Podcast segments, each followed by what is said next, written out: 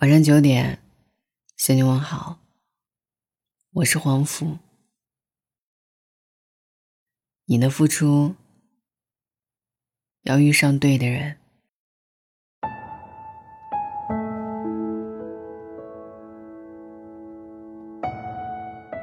昨天我看了这样的一个小故事：男人带了一条鱼回家，打算让老婆红烧，然后他却自己跑去看电影了。女人也想一起去看电影，但是男人说：“两个人看不是多浪费一张电影票吗？你把鱼烧好，等我看完回来跟你分享情节。”男人看完电影回来，桌上没有鱼，就问老婆：“鱼呢？”女人说：“我吃完了呀，来，你坐下来，我给你讲一讲鱼的味道。有些好笑，有些解气。”但是更多的还是心酸。越是在亲密关系中，越希望自己的付出可以被珍视。可如果遇人不淑，就算给的再多，终究也只能是一场错付。任何关系都是相互的。你跋山涉水去见的人，心里挂念的，也是他跋山涉水要去见的人。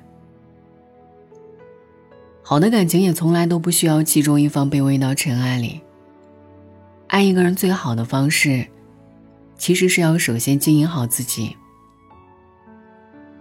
比起患得患失、妄自菲薄，倒不如成长自己。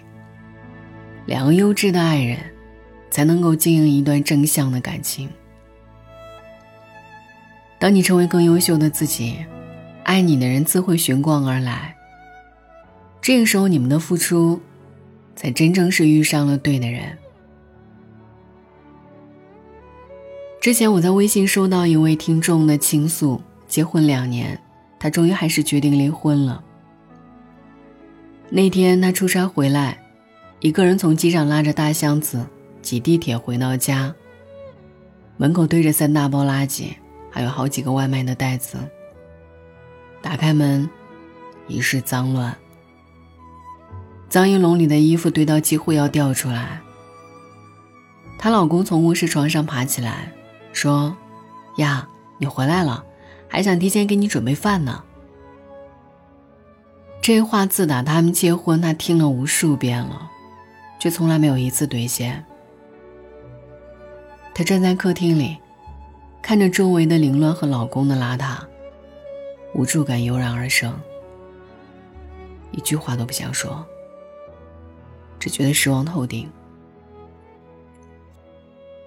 其实从他们在一起开始，做饭、刷碗、洗衣服、拖地等等这一些的琐事，全都是他做的。对方晚上还经常会出去喝酒，每每喝到烂醉，还要打电话给他，让他去扶他回家。最开始他也不是没有尝试沟通过，可对方说自己不会做家务。两家父母也说，毕竟是男人嘛，这一些不会做也可以理解的。可是呢，到头来懂事的人没人心疼，照顾别人的人总是不被照顾。他跟我说：“我没有办法想象我以后要跟这样的人在这样的环境里过一辈子。我付出的够多了。”谁让的也够多了，我不想，也不能再继续这样了。是啊，你可以很爱一个人，但不能连底线都没有了。别人都希望你成熟懂事，可这些人从来都不会问你是否快乐。你付出再多，他们也只会觉得理所当然。但是感情天平最忌比较，只有一方拼命为爱加码，注定失衡。棋逢对手，势均力敌。你很好，我也不差，因为你好，所以我也要变得更好。共同朝着一样的大方向前进，这才是好的感情该有的样子。越长大越理解那一句老话。惠及必伤，情深不寿。当付出成了一种习惯，感情就会变得廉价。到最后，你一个人委屈，他人却未必觉得被成全。苏秦说：“太懂事的女人多半命不好。”他认为的爱，都是以委屈自己为代价。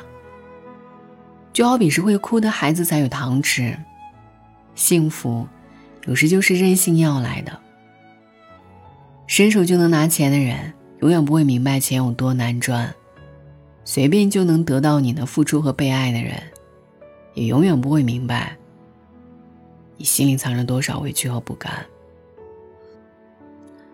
遇上对的人，懂你的付出，知你的不易，所以会照顾你的冷暖，顾及你的悲欢。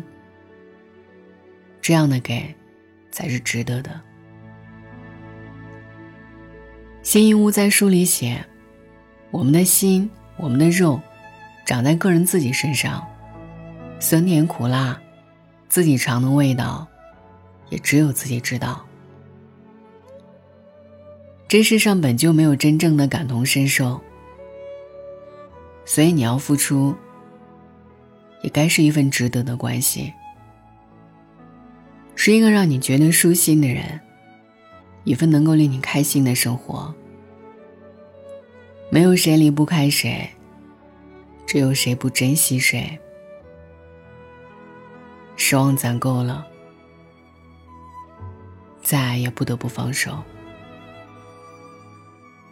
离开一个不爱你的人，舍弃一段不值得你付出的感情，于你而言是幸运，于对方而言，他再也不会遇到下一个你。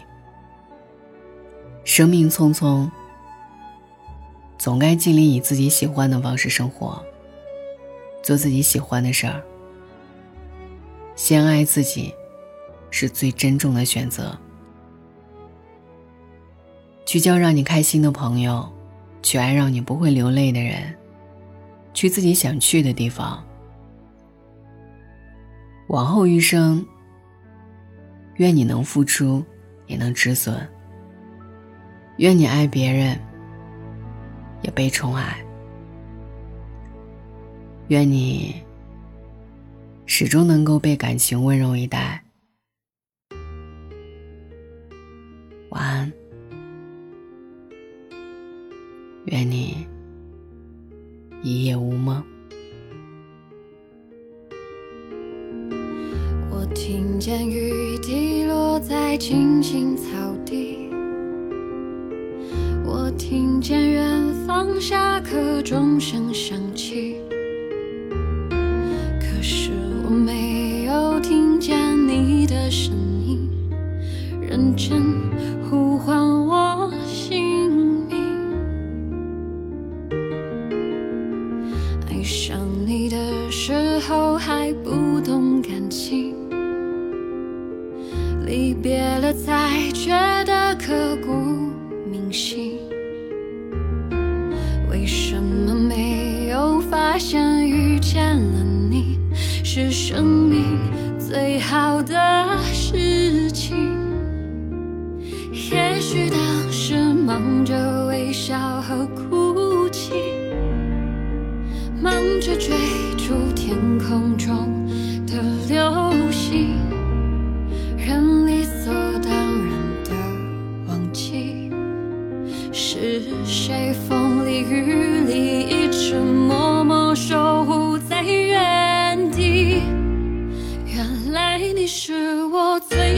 留住